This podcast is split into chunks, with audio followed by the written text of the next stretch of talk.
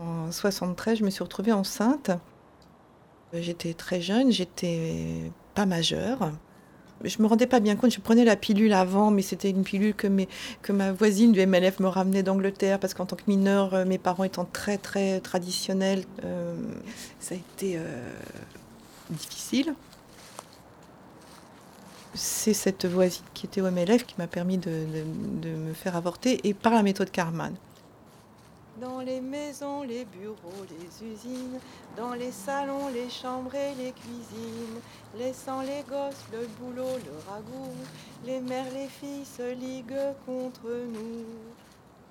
Après, euh, j'ai gardé contact avec toutes les, les amis du lycée, enfin toutes ces, tous ces gens avec qui on militait. Et on a monté un petit groupe euh, euh, de parole, mais aussi on voulait être active. C'est-à-dire que pas seulement parler entre nous, mais vraiment d'agir sur, sur notre, nos, vies et essayer d'aider les gens qui s'étaient retrouvés dans la même situation que moi, comme moi j'avais été aidée. Restez nos petites chéries nous resterons vos petits maris. Allons, soyez bonnes filles et sauvez la famille. C'est un peu faux. Et donc euh, l'avortement, euh, les femmes le faisaient euh, par elles-mêmes dans des conditions difficiles. Beaucoup étaient stériles après, ou bien beaucoup, il y avait encore beaucoup de morts. Enfin, voilà. Donc c'était quelque chose qui moi me révoltait beaucoup, qu'on puisse pas décider en tant que femme d'avoir des enfants quand on voulait. Voilà. bon, je vous ouvre. Deuxième étage. Et en 73, c'était le moment où les il y avait une manifeste des 331 médecins qui avaient euh, euh, dit oui, nous avortons. C'est bon? Allô le MLAC, bonne nouvelle. Il paraît qu'enfin c'est voté. Cette fois on la tient, la loi veille. Les femmes vont pouvoir avorter. Il y a eu à ce moment-là le vote de la loi. Et euh, l'application était très lente et euh, il y avait beaucoup de réticences. Par exemple, sur 1000 centres euh, hôpitaux qui étaient susceptibles de faire des avortements, il y en avait peut-être 300 qui le faisaient. Hello. À Aix, il y avait un groupe MLA qui avait continué à pratiquer des avortements même après le vote de la loi, qui s'est trouvé inculpé. Et donc, qui nous a demandé en soutien, le meilleur soutien qu'on pouvait leur apporter, c'était de reprendre la pratique. Salut, bon, désolé hein, pour le retard. Bonjour Catherine. Bonjour. Il y a Michel qui s'est caché. Sors du boulot. Sors du boulot. J'ai raté le bus. J'ai couru. Mais bon. Ça va, t'es là Bonjour. Je me suis pas maquillée. Oh. Alors, le MLAC, ça veut dire Mouvement pour la liberté de l'avortement et de la contraception. Moi, je l'ai vécu d'un point de vue d'un mouvement.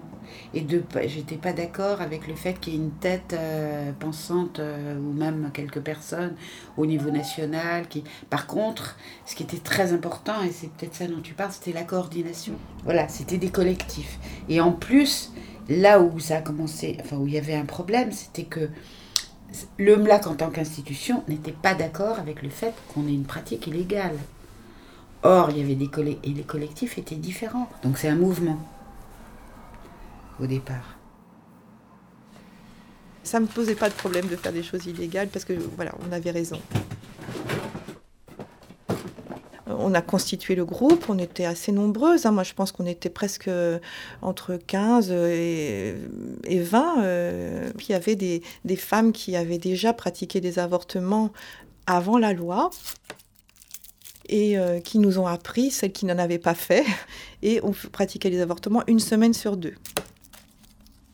Quand on était de, de semaines où on faisait la pratique des avortements, on faisait une première réunion préparatoire, on expliquait, on montrait la valise, on expliquait ce qu'on allait faire, et on se revoyait une autre fois dans la semaine pour faire l'avortement, soit chez une des femmes, soit chez l'une d'entre nous, si c'était pas possible chez la femme. Et ensuite, on faisait une troisième réunion euh, pour euh, voir si ça s'était bien passé, s'il n'y avait pas eu de complications, etc. Et on parlait de contraception à ce moment-là aussi.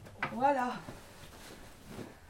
Et voici la valise dans d'époque. Un petit tendeur pour la tenir encore parce que elle a beaucoup vécu, beaucoup voyagé. dans le métro, euh, chez les unes et chez les autres. Voilà. Quand on arrivait euh, avec la valise euh, chez elle, on commençait par faire cette piqûre pour éviter le choc vagal. Et ensuite, la femme s'installait sur la table. Donc elle était entourée par les copines qui ne faisaient pas, qui ne pratiquaient pas l'avortement, qui étaient là pour le soutien psychologique et pour l'entourer. Euh, euh, voilà. Et puis sur une petite table à côté, on disposait tout le matériel stérile, on ouvrait les boîtes, on se lavait bien les mains et on avait les compresses stériles, la petite brosse à ongles. Il reste des, petites, euh, des, petits flacons de, qui servaient pour les, les, piqûres. On commençait ensuite par mettre le spéculum. Ensuite, on prenait la pince de Pozzi. On pinçait le col pour éviter au moment où on passe les bougies que le col recule. Hein. On a les petites lampes de poche, les disques euh, pour les, le stationnement des voitures qui sert à calculer l'âge de la grossesse en fonction du retard de règles. Et ensuite, on prenait toute une série de, bougies, les unes après les autres.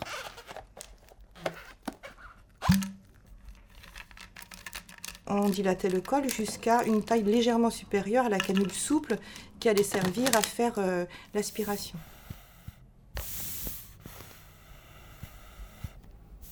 On prenait euh, la canule qu'on mettait au bout du tuyau euh, qui était relié au bocal, où on allait faire le, un peu de vide. On commençait un petit mouvement le long des parois pour décoller toute le placenta, toute la petite poche. Ensuite, il fallait aspirer ce qui avait euh, été décroché. Avec un manomètre, on vérifiait la pression qu'on voulait pour faire une légère aspiration et pouvoir aspirer ce qui avait été décroché avec la canule. Avec cette pompe à vélo euh, tornade. Donc on retire la canule, on défait la pince de Pozzi, on enlève euh, le spéculum et euh, à ce moment-là, l'avortement est, terminé, la femme se lève et tout va bien, on peut prendre un bon thé ou manger un bon gâteau.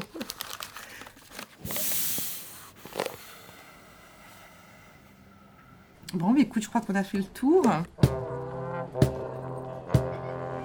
sommes le collectif 20e arrondissement Hôpital de Nantes pour défendre le centre d'IVG réouvert, mais depuis 18 mois, l'extrême droite catholique vient aux portes de l'hôpital faire pression sur les femmes, sur les hospitaliers, sur les hommes. Nous sommes réunis pour prier en réparation en raison des innombrables avortements volontaires qui ont lieu en France et dans le monde. Nous dirons le rosaire. Je crois en Dieu, le Père Tout-Puissant, Créateur du ciel et de la terre. Euh, moi, j'aimais bien faire ça. Bon, bien sûr, les avortements, euh, c'était moins évident parce qu'il y avait quand même toujours euh, bon, un peu de la peur, quand même, un peu du risque, un et peu puis de la femme, et puis de douleur, et puis la femme qui, pour qui c'était quand même, quand même jamais très facile. Enfin, de femmes, par exemple, qui auraient bien aimé le garder, mais qui ne pouvaient pas, ou mm. des trucs, euh, ou que c'est parce qu'elles en avaient très envie, mais que leur mec les avait larguées, euh, ou euh, je sais pas quoi, une femme qui était mariée, qui pensait qu'elle était stérile, et elle a un amant, et pof, elle est enceinte, et à la fois elle est super contente d'être enceinte, et puis c'est l'amant, donc elle peut pas, enfin, bon, donc des situations, puis après des femmes qui nous en voulaient aussi même si ça s'était bien passé, ou qui changeaient de trottoir. Il y avait aussi des femmes qui étaient hyper cato, euh, qui donc été persuadée qu'elle tuait un bébé. Alors les femmes qui venaient, elles venaient de tout milieu. Par exemple, je me souviens d'une femme euh, tunisienne euh, qui travaillait dans le, dans le sentier et qui était...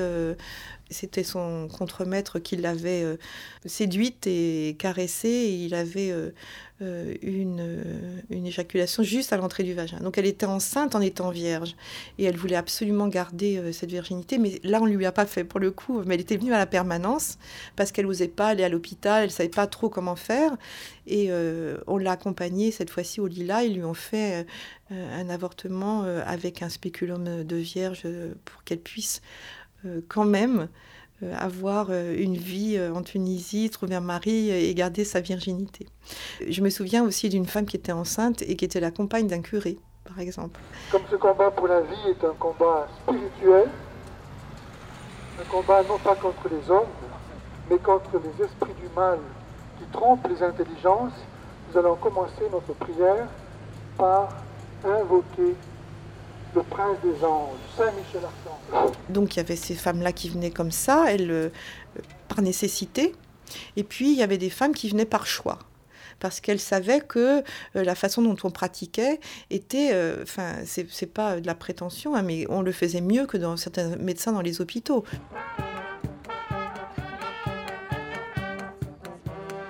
On se réunissait en place des fêtes. Il y avait une, une maison euh, qui appartenait à la société de rénovation de la place des fêtes qu'ils nous prêtait. On faisait des, des bouffes collectives énormes, il y avait des grandes tables. Puis il y avait tout le monde du quartier qui venait manger, aussi bien les clochards que les gamins euh, qui voulaient pas aller manger chez eux. Ah ouais. Ouais, et c'était drôle. ouais. Tu vois, c'était aussi un endroit qui attirait les gens qui n'avaient pas envie d'être dans le moule. Alors, euh, c'est peut-être l'ut- l'utopie. Avec les mecs euh, dans la maison, c'était quelque chose aussi. hein. Ça tournait. Ouais, Tout était pas- permis. Au niveau sexe- de- sexuel, tout ça, c'était, Un jour, tu étais avec un, avec ta- sa copine qui faisait la gueule, mais qui allait avec un autre mec. C'était que des histoires de cul pas possible. On pouvait tout faire, tout était permis. On était nombreux, on était jeunes, on était beaux. on avait tous eu une éducation. Euh, Moi, moi personnellement, j'avais l'impression que mes parents s'étaient fait chier à bien m'éduquer, et puis que tout pétait, tu vois, que je faisais vraiment ce que j'avais envie de faire, avec qui j'avais envie, et qui étaient des trucs utiles, qui me permettaient de me construire. On pouvait s'examiner, on pouvait s'avorter, tout était possible. Elle va chercher ses lunettes, moi aussi. Tiens, donne-moi ça. Ça, c'est voilà, ça, c'est une consultation collective. Ça, c'est deux femmes qui viennent Donc ça, avorter. Et ça, c'est une pause de c'est la stérilet pause de stérilet de, de Chantal. de Chantal. Donc, euh, Joyeuse rigolade. on faisait les J'ai avortements. retrouvé cette salopette. C'est une information Eh non. haute importante. Attends, eh ben oui, Oui, mais oui, parce c'est- que quand même. Non, mais Attends. oui, on vieillit, mais les salopettes restent. On avait toutes les mêmes On avait je me souviens, on allait, on allait acheter. On a des- niqué combien de Ouais. machines à laver en les teignant Et après, on les achetait blanches pour les faire des violets. Regarde là, j'adore. Ah ben c'est Marie là. Oui, c'est Ouais. chez Marie, oui. Mais toi, par exemple, celle-ci, je les trouve. euh, Ah, tiens, ce que ce que ce qu'on qu'on vous disait par rapport, tu vois, ça c'est typique avec la lampe de poche. Et Oui, puis, elle euh, montre, elle montre le- vachement avec le miroir. Bon, on commence la- l'avortement, elle, elle lui montre le spéculum a dû être mis, elle lui montre le, le col de l'utérus avec le miroir. Et là, on a vraiment l'impression qu'on regarde. euh, Enfin, c'est pas un regard médical, quoi. C'est comme si on était devant un tableau. Ah, là, c'est ou là devant- encore plus. C'était pas pratique par terre. Non, par terre, c'est pas pratique. Quand on disait qu'on se mettait à table, c'était. C'était un moment où il y avait beaucoup d'effervescence, les gens militaient beaucoup. En fait, c'était euh, un peu une réaction aussi au mouvement euh, de, de gauche euh, ou d'ultra-gauche, euh, des- d'où beaucoup, de femmes étaient sorties, enfin pas que de là, mais euh, où il fallait attendre le grand soir avant de pouvoir dire il fallait à la révolution et après on verrait la situation des femmes, alors que là, on se disait on va changer la vie maintenant. Bon, on était belles. hein. Tu sais ce que disait Michel. On n'est pas tellement changé. hein. Moi, ça me rappelle surtout le, le- les relations qu'on avait euh, entre nous et avec les femmes, quoi.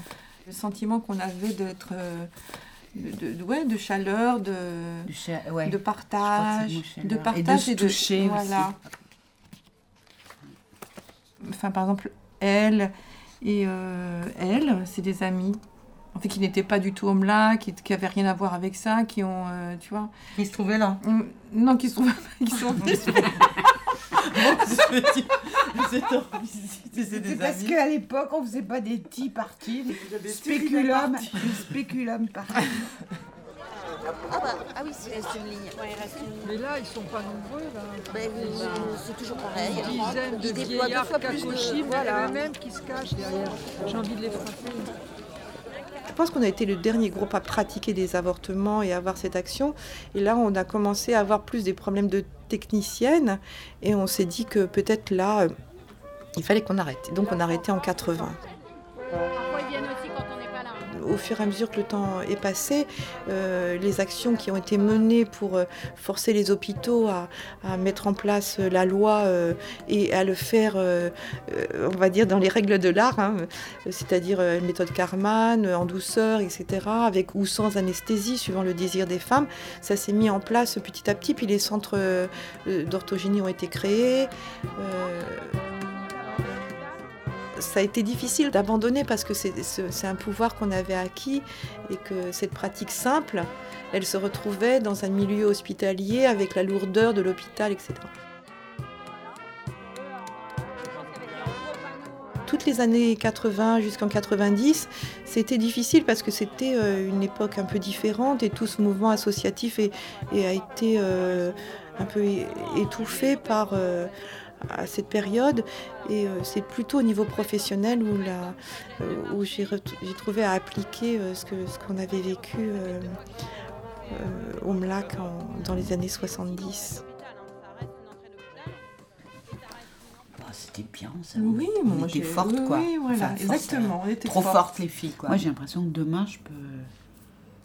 J'ai les, j'ai- Non, t'as pas l'impression que t'as mémorisé les gestes Si, si, moi, je- si quelqu'un me demande de lui montrer, je lui fais Ah, Moi, je pourrais faire demain, je pourrais Comme le, le faire vélo, demain. ça s'oublie pas. Radio. Voilà, c'est oui. La pompe à vélo, c'est comme le vélo. Voilà, bah, tu peux. C'est pas mal comme titre. Comme le vélo, ça s'oublie pas. Mais c'est vrai, ouais.